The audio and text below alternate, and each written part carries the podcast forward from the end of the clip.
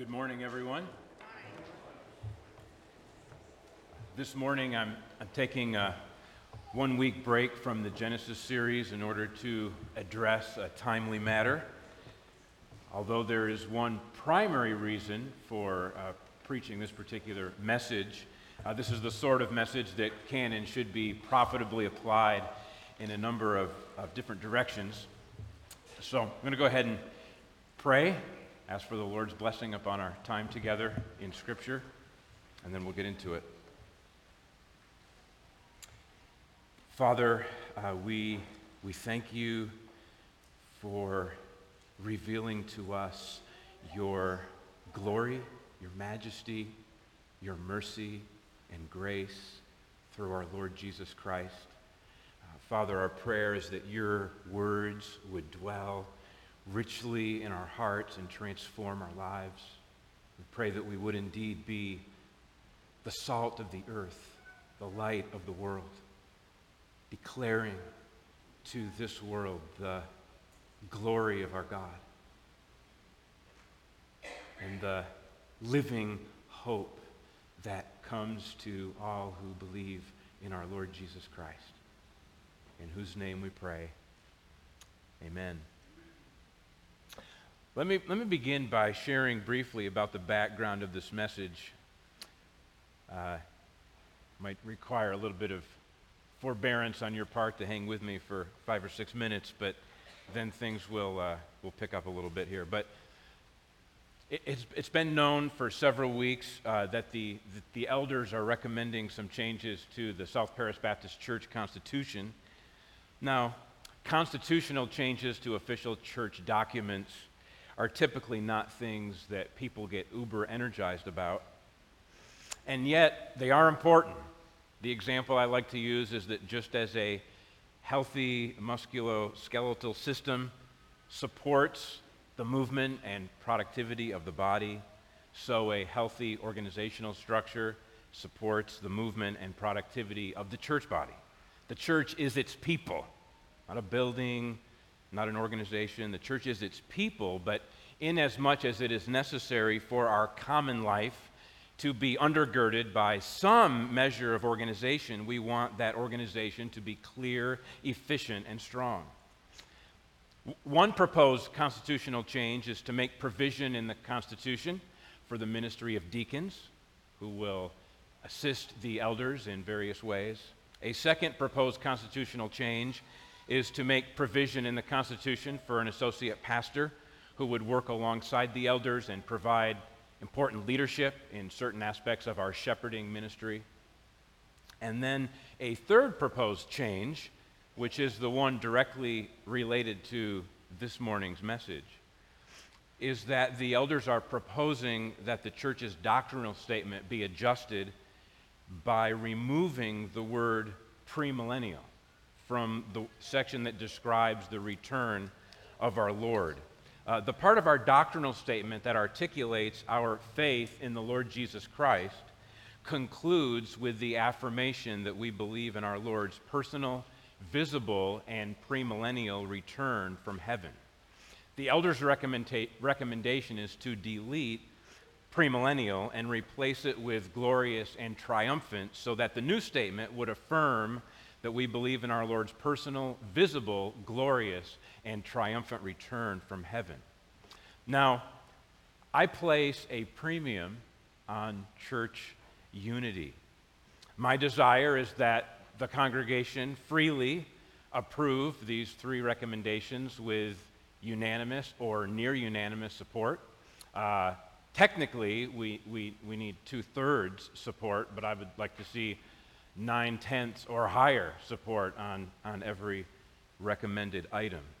The transparent purpose of this sermon is to persuade you of the rightness of walking in joyful unity with other Christians, regardless of their belief about the nature and timing of the millennium. As I have navigated the riches of the Christian church for the last 25 years, it has become evident to me that there are faithful Christians who land in different places on their millennial views. Now, it's not my purpose in this message to unpack the ins and outs of the various millennial views, aside from the fact that there is no way that these issues could be adequately unpacked in one sermon. To unpack the ins and outs of the various views would be very tedious, and it would also involve us in a combination of minutia and conjecture. Further, one's millennial views are, often interconnected with a number of other doctrinal beliefs, so a deep dive would involve some, some complexity. So, for the sake of general understanding, let me simply say that premillennialists, and there, there are different stripes of premillennialism, but premillennialists believe that after Jesus returns, he will establish his millennial reign, thousand year millennial reign on the earth, and only after that thousand year millennial kingdom will the final judgment take place, and then the new heaven and the new earth be ushered in.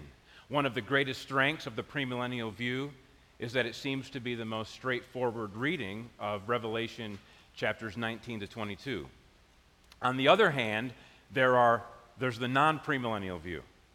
Uh, non premillennialists are, are, some of them are, are called amillennialists, and some are called postmillennialists. It's not that they don't believe that there is such a thing as a millennium, but their understanding of the nature of it and the timing of it is different. They, non premillennialists, believe that when the Lord returns, they'll immediately go into the final judgment, followed by the new heaven and the new earth. In other words, there won't be any interim kingdom between the Lord's return and the final eternal state. One of the greatest strengths of non premillennial views is that it makes good sense of numerous other New Testament passages that suggest that the Lord's return will bring a finality to this present evil world. And it's difficult to imagine human sinfulness and rebellion continuing on earth after the Lord's return, which is exactly what premillennialists believe will happen. Of course, I would be remiss and Charlotta might even mention this to me. I would be, re- I would be remiss not to mention our panmillennialist friends who don't stake out any position on the millennium but remain steadfast in the belief that the Lord will see to it that everything will pan out in the end. and that, that is undoubtedly true. Premillennialists, amillennialists, and postmillennialists are well represented throughout church history and are well represented throughout the church today. I have been significantly influenced, helped, and strengthened by faithful men from all three millennial camps. And my conviction is that we can have a congregation of faithful, Bible saturated, gospel captivated, church loving Christians who may nevertheless differ from one another on their millennial view. Now, in light of the background to this sermon, I've titled the sermon, One Hope. In fact, I want you to turn to Ephesians chapter 4. I'm going to be all over the Bible this morning, and you're not going to want to try to follow along, but I will be spending a few minutes in Ephesians 4, and so I invite you to turn there. I'll get to there momentarily. The church of the Lord Jesus Christ is united in one hope, and be, being united together in this one hope is not dependent on comprehensive agreement on all the details of end time questions.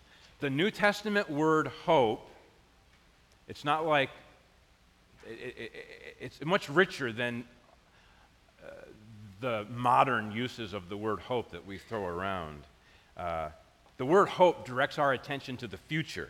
Hope is future oriented.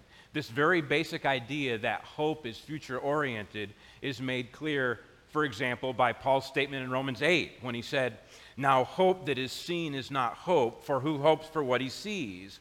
But if we hope for what we do not see, we wait for it with patience. Romans 8 24 and 25. The content of biblical hope is the unseen future that God has promised, and so we wait for it with patience. We need to be continually reminded of the hope that the, that the Lord has set before us. because in this present life, we face many troubles and we face many trials.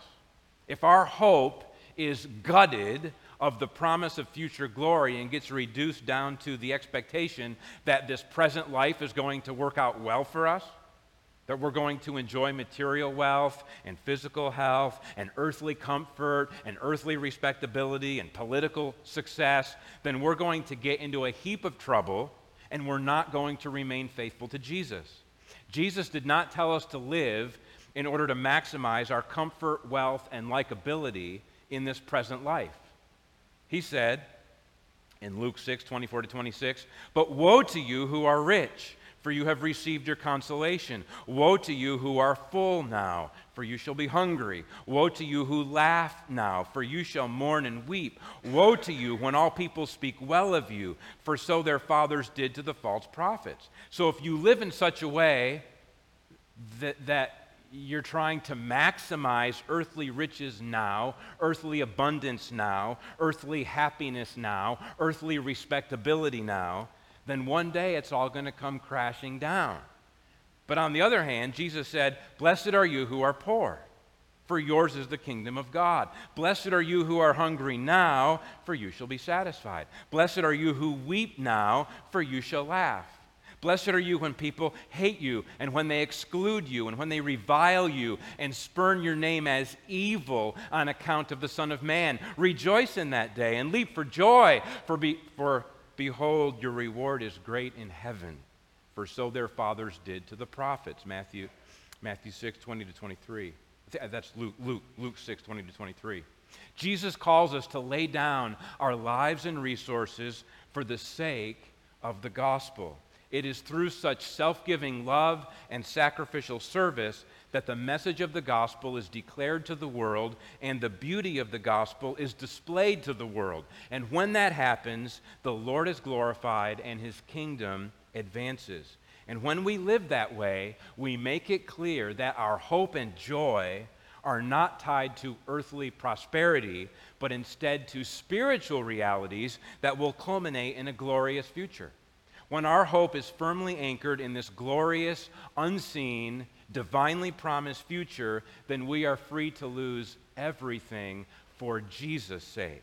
This connection between future hope and present faithfulness is made clear in a passage from Hebrews 10, verses 34 to 36, which says, For you had compassion on those in prison, and you joyfully accepted the plundering of your property. How can you joyfully accept the plundering of your property. It says they did that because since you knew that you yourselves had a better possession and an abiding one. If my treasure and sense of well being is tied to my earthly property, then I will not be able to joyfully accept the plundering of it. But if my treasure and my sense of well being is tied to my great reward in heaven, which is beyond the reach of men, then even though they can plunder my house and my livelihood and my bank account, they cannot plunder my better and abiding possession that is safe and secure in the heavens.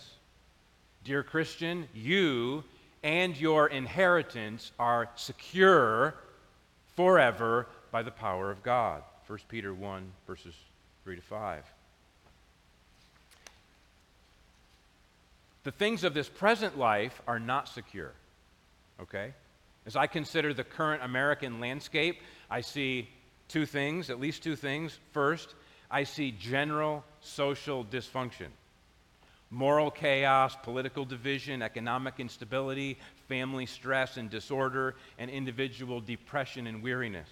Second, I see American society moving quickly in a direction that will result in the increased persecution of Christians which will mean that Christians are maligned and pushed to the margins of society. If we're going to live well as Christians in the midst of this general social dysfunction and in the fa- face of threats and persecutions, then we must have our, our, our, our hope firmly fixed in the glorious future that God has promised. This means that our hope is not in men. Our hope is not in the midterm elections on November the 8th. Our hope is not in the strategies, movements, initiatives, and parties that are overseen by men. I'm not saying that these things are irrelevant or unworthy of our attention. What I am saying is that our confidence regarding the future is not in the schemes of men. From Psalm 146 Put not your trust in princes, in a son of man, in whom there is no salvation. When his breath departs, he returns to the earth. On that very day, his plans perish. Psalm 146, verses 3 and 4. And then that same psalm goes on to say, Blessed is he whose help is the God of Jacob, whose hope is in the Lord his God. The Lord loves the righteous, but the way of the wicked he brings to ruin.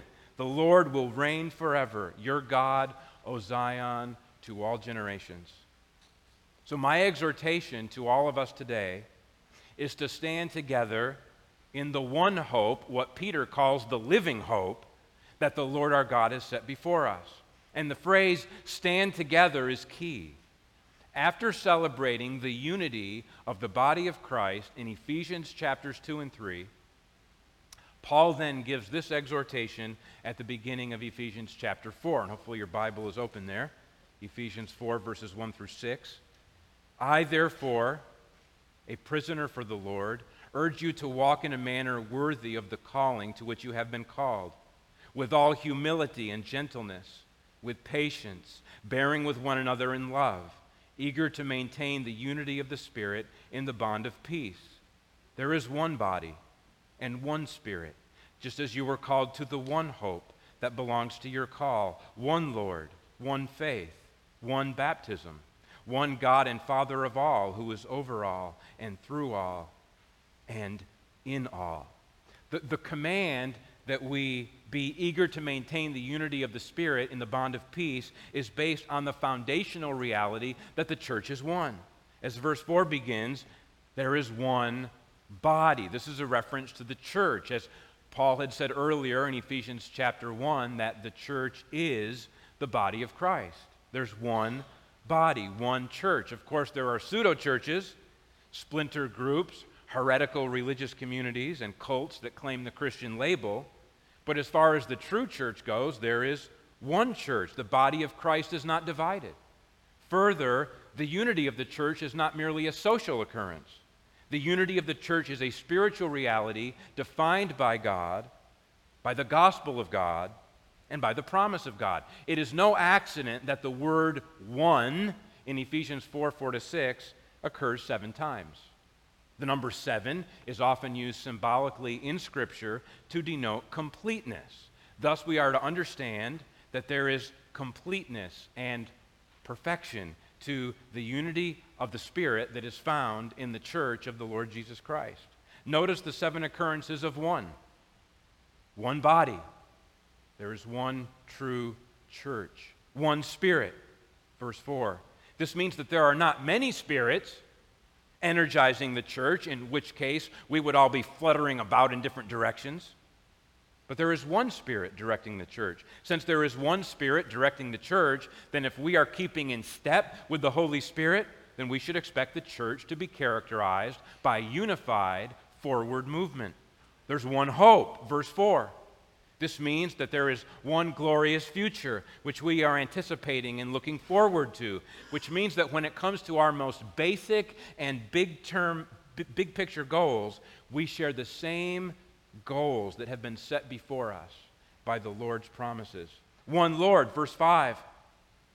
There are not many lords competing for mastery in the church. If, if there were, then your obedience would clash with my obedience, and your worship would clash with my worship because our eyes would be focused on different lords, different standards, different expectations. In fact, however, there is one Lord Jesus Christ, and as our eyes are fixed on him, we grow together in him. One faith, verse 5. This means that there is one set of core doctrines that we believe. Sometimes in the Bible, faith is used as a verb to describe the act of trusting God, and at other times, faith is used as a noun to describe what it is that we believe. Here, the word faith is being used to indicate what we believe. Sometimes people make the mistake, uh, they, they, they, they draw a mistaken conclusion that doctrine divides. But just the opposite is the case. Doctrine unites all those who submit to it.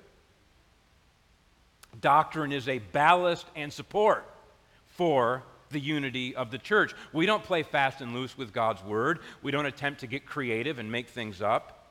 Instead, we receive the same precious doctrine taught by God's holy word, and we put our confidence in it. One baptism, verse 5.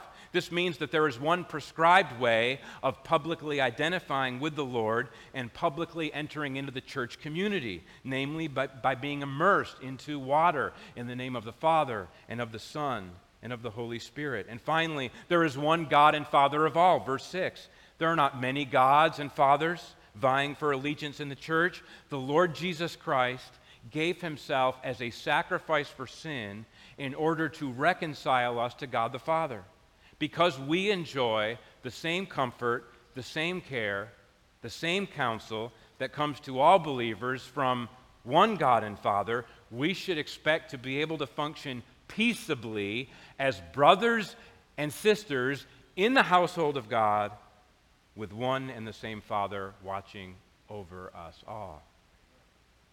Since these things are so, since there is one Father who for our salvation sent his one and dear Son, who for our sanctification sent his one and life giving Spirit, who draws sinners into the one faith and leads them through the one and same baptism into the one body, and thereafter calls them to follow Christ in everyday obedience with one glorious hope set before them. Since these things are so, we should be eager to avoid all selfish ambition, all stupid arguments all careless infighting, all nitpicky critiques, and all attempts to distract each other from the weighty foundation of the Christian life.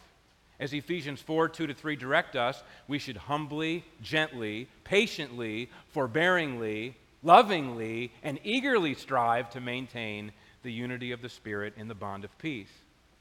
Now, with all that said, we are finally ready to highlight the actual content of our hope. I want to draw attention to seven closely related aspects of our hope. I would advise you, most of you anyway, unless you're wired a peculiar way, uh, not to attempt to turn your Bible to every scripture reference because I'm, I'm flying, man. But this will be on the website, uh, Lord willing, tomorrow, and then you can. Uh, it's not that I don't want you to test it, I do want you to test it. It's just impractical for you to follow along right now. Seven things. First, our Lord Jesus Christ is coming again. By, by the way, the, these seven things, they make the cut because they're just testified to over and over and over again from so many different scriptural passages, which I hope you is evident to you as we go along here. But our Lord is coming again. When the risen Lord Jesus ascended into heaven, the apostles were gazing into heaven as he went, Acts 1:10, and suddenly two angels appeared and told them, "Men of Galilee, why do you stand looking into heaven? This Jesus who was taken up from you into he- heaven will come in the same way as you saw him go into heaven." Acts 1:11.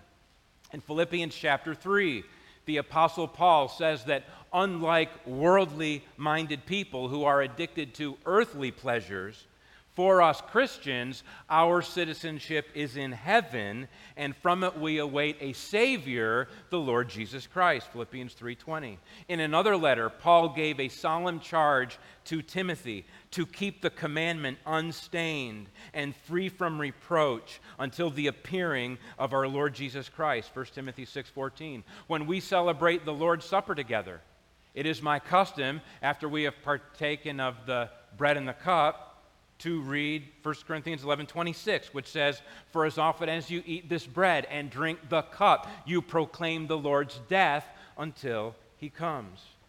Peter responded to fleshly minded scoffers who asked the question with an attitude of cynicism Where is the promise of his coming?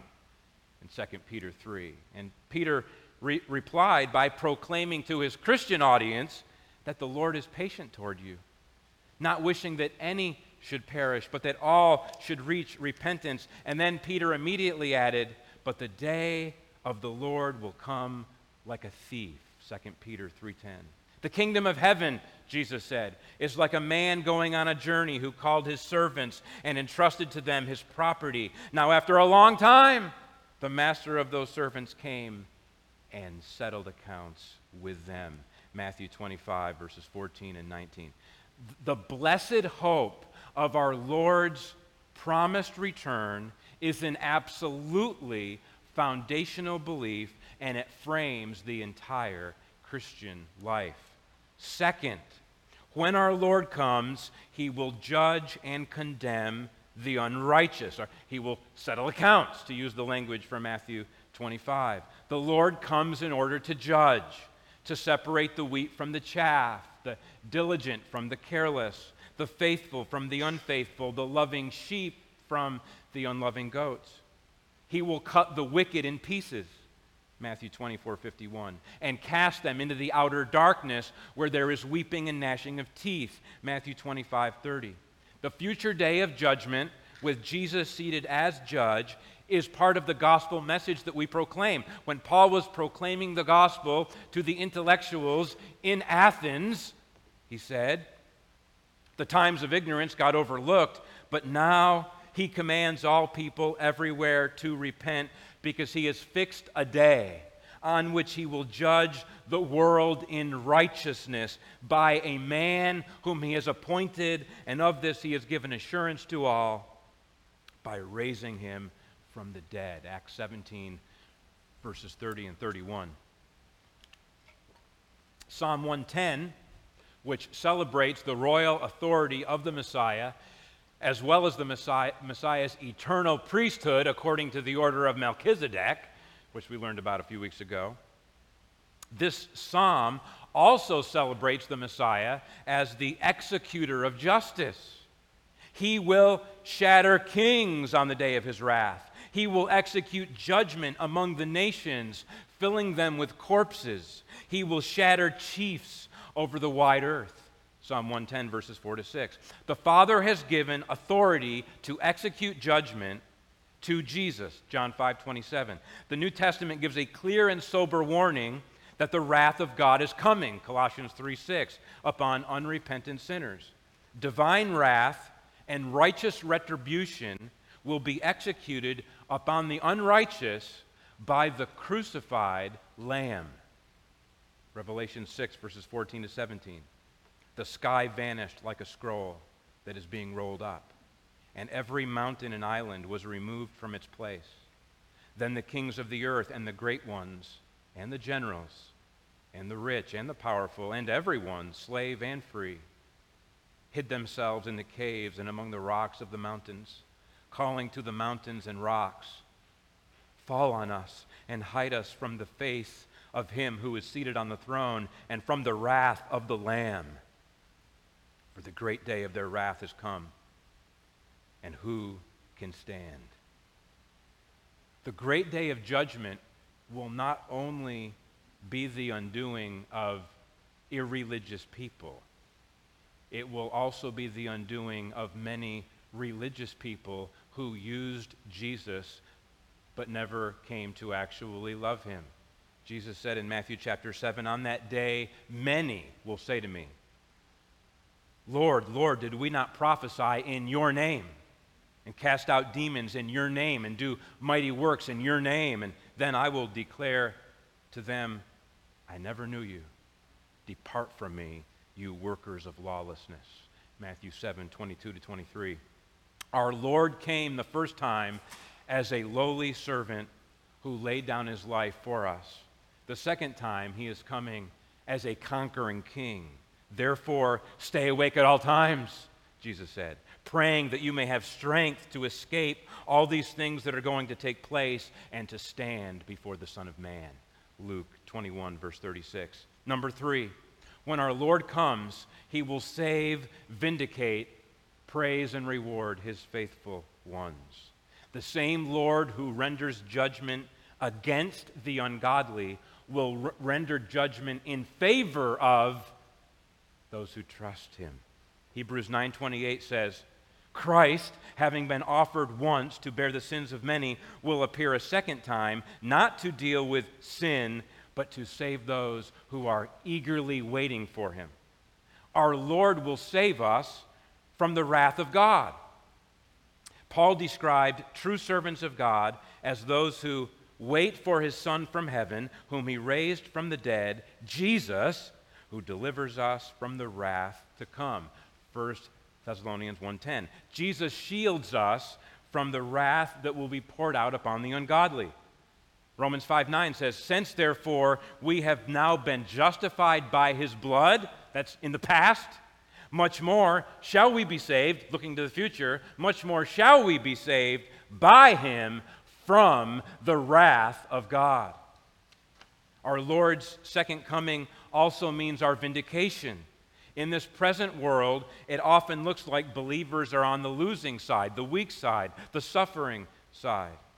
But God will settle the score when Jesus returns. In reference to those who persecute and afflict us, Paul writes in 2 Thessalonians chapter 1 verses 6 to 8 that God considers it just to repay with affliction those who afflict you and to grant relief to you who are afflicted as well as to us when the Lord Jesus is revealed from heaven with his mighty angels in flaming fire inflicting vengeance on those who do not know God and on those who do not obey the gospel of our Lord Jesus. The one who vindicates us will also praise us. Well done, good and faithful servant. Matthew 25, verses 21 to 23. Paul anticipated wonderful grace from the Lord on the day of judgment. When he wrote, the first part of this, you would think, how can he be so optimistic? But he knows the Lord. He, wrote in 1 Corinthians 4 5, Do not pronounce judgment before the time, before the Lord comes, who will bring to light the things now hidden in darkness and will, dis- and will disclose the purposes of the heart. Then each one will receive his commendation from God. And this commendation and praise will be accompanied by reward, as Paul said in 2 Timothy chapter 4, verses 7 and 8. I have fought the good fight, I have finished the race, I have kept the faith. Henceforth, there is laid up for me the crown of righteousness, which the Lord, the righteous judge, will award to me on that day. And not only to me, but also to all who have loved his appearing. Fourth, when our Lord comes, our lowly bodies will be raised up and glorified. At this present time, our physical bodies bear the marks of living in a fallen world. Our bodies are beset by weakness, by fatigue, by illness, by mortality, by the aging process, and finally by death. In terms of our present life, we are running down and wearing out. Our outer self is wasting away. 2 Corinthians 4:16. The Christian hope is not to be set free from the body, but for the body for the body itself to be resurrected sanctified, and glorified. For the body itself will be translated into the immortal sphere. God's will is that when we enter into our everlasting inheritance in God's kingdom, that we enter into it as embodied creatures. The problem is that these perishable bodies are incapable of inheriting the imperishable glories of the age to come we need a hardware upgrade. And God intends to give it to you. The promise of the gospel is that this perishable, perishable body will one day put on the imperishable. And this mortal body will one day put on immortality. 1 Corinthians 15 verse 53. For us believers, death will be undone. Death will be swallowed up in victory. And in new bodies, we will enter into the realm of unending joy. Paul writes, this is not, this is not a peripheral teaching. Paul writes, We ourselves, who have the first fruits of the Spirit, groan inwardly as we wait eagerly for our adoption as sons, the redemption of our bodies, for in this hope we were saved. Romans 8, verses 23 and 24. When our Lord comes, he will transform our lowly body to be like his glorious body by the power that enables him even to subject all things to himself. Philippians 3:21. Fifth, when our Lord comes, we will behold his glory, be glorified with him, and enjoy his presence forever. One day, we will see the Lord face to face and the sight of him will satisfy our hearts forever. Paul writes that when he comes on that day, his purpose in coming is to be glorified in his saints and to be marveled at among all who have believed. 2 Thessalonians 1:10. John writes, "We know that when he appears, we shall be like him because we shall see him as he is." 1 John 3 2. When Christ, who is your life, appears, then you also will appear with him in glory. Colossians 3 4. Indeed, we suffer with him now at the present time in order that we may also be glorified with him when he comes again. Romans 8 17. Some of the most precious words in the entire New Testament are found in 1 Thessalonians chapter 4, verses 16 and 17, which says, For the Lord himself will descend from heaven with a cry of command, with the voice of an archangel, and with the sound of the trumpet of God. And the dead in Christ will rise first. Then we who are alive, who are left, will be caught up together with them in the clouds to meet the Lord in the air, and so we will always be with the Lord. Then Paul immediately adds, Therefore, encourage one another with these words. The heart of our hope is that one day we will be with the Lord forever. The Lamb in the midst of the throne will be our shepherd, and he will guide us to springs of living water, and God will wipe away every tear from our eyes. Revelation 7 17. In the most ultimate sense, our hope is not in what will happen, when, or how, but as Paul says in 1 Timothy 1 1, Christ Jesus Himself is our hope. Sixth, when our Lord comes, the promise of a new creation will be fulfilled. The Lord's coming has a cosmic scope, namely to recreate the universe. Paul tells us, uh, I'm sorry, Peter, Peter tells us that when the day of the Lord comes, then the heavens will pass away with a roar and the earth and the works that are done on it will be exposed. 2 Peter 3:10. Well, if the heavens and the earth that now exist are stored up for fire, 2 Peter 3 7, then what will exist after the day of judgment? Peter writes some of the most important words in all the Bible in 2 Peter 3, verses 11 to 14. Since all these things are thus to be dissolved, what sort of people ought you to be in lives of holiness and godliness, waiting for and hastening the coming of the day of God? because of which the heavens will be set on fire and dissolved, and the heavenly bodies will melt as they burn. But according to his promise, we are waiting for new heavens and a new earth in which righteousness dwells. Therefore, since you are waiting for these, be diligent to be found by him without spot or blemish and at peace. You know, we can have friendly discussion about how this sequence of future events might be mapped out on a timeline.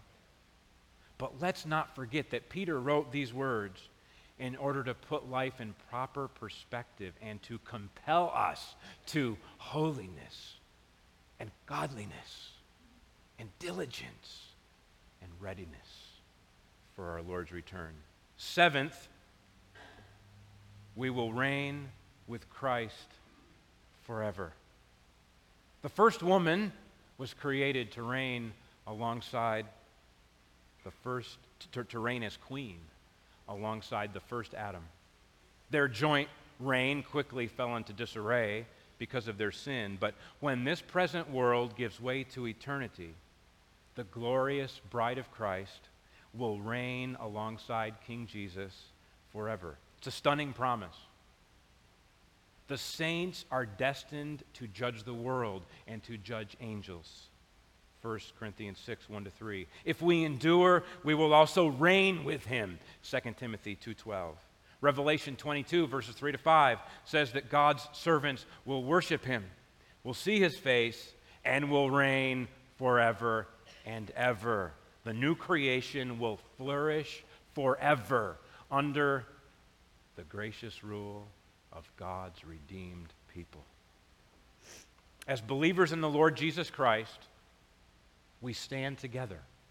And we must stand together in this one and living hope. And here's my conviction there is so much gravity and weightiness to this sevenfold hope that I've just walked through. That in my, in my estimation, if we actually stand together in the one hope that belongs to our call, then it is foolish to divide over what one believes about the nature and timing of the millennium, or the nature and timing of the rapture, or the nature and timing of the final tribulation and Antichrist.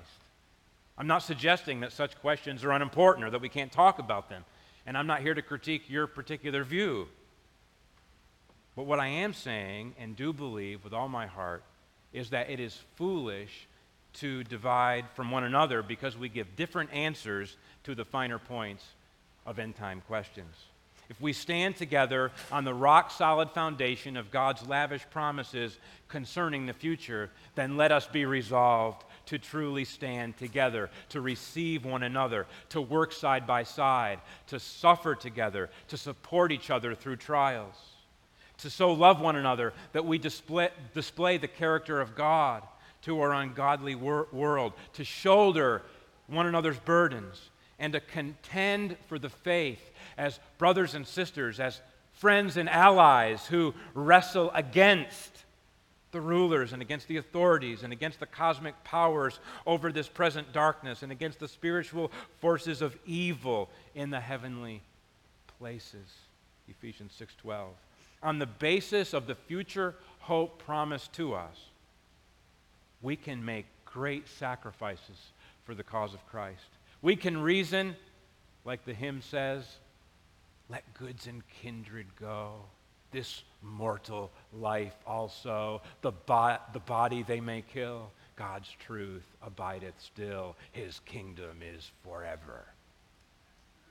We can face every affliction and say, For this light momentary affliction is preparing for us an eternal weight of glory beyond all comparison 2 corinthians 4.17 we can lose everything for jesus sake and still abide in peace and joy and love because of the hope laid up for us in heaven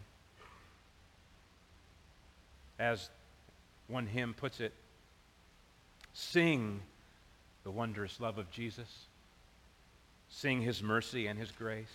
In the mansions bright and blessed, he'll prepare for us a place. While we walk the pilgrim pathway, clouds will overspread the sky, but when traveling days are over, not a shadow, not a sigh. Let us then be true and faithful, trusting, serving every day, just one glimpse of him in glory will the toils of life repay. Onward to the prize before us. Soon his beauty will behold. Soon the pearly gates will open. We shall tread the streets of gold. When we all get to heaven, what a day of rejoicing that will be. When we all see Jesus, we'll sing and shout the victory. Let's pray.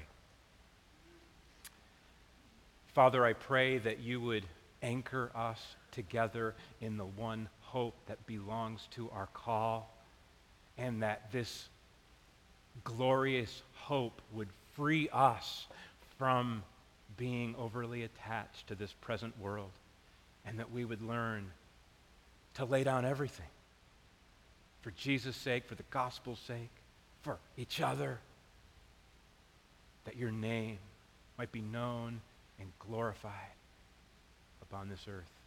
We pray in Jesus' name. Amen.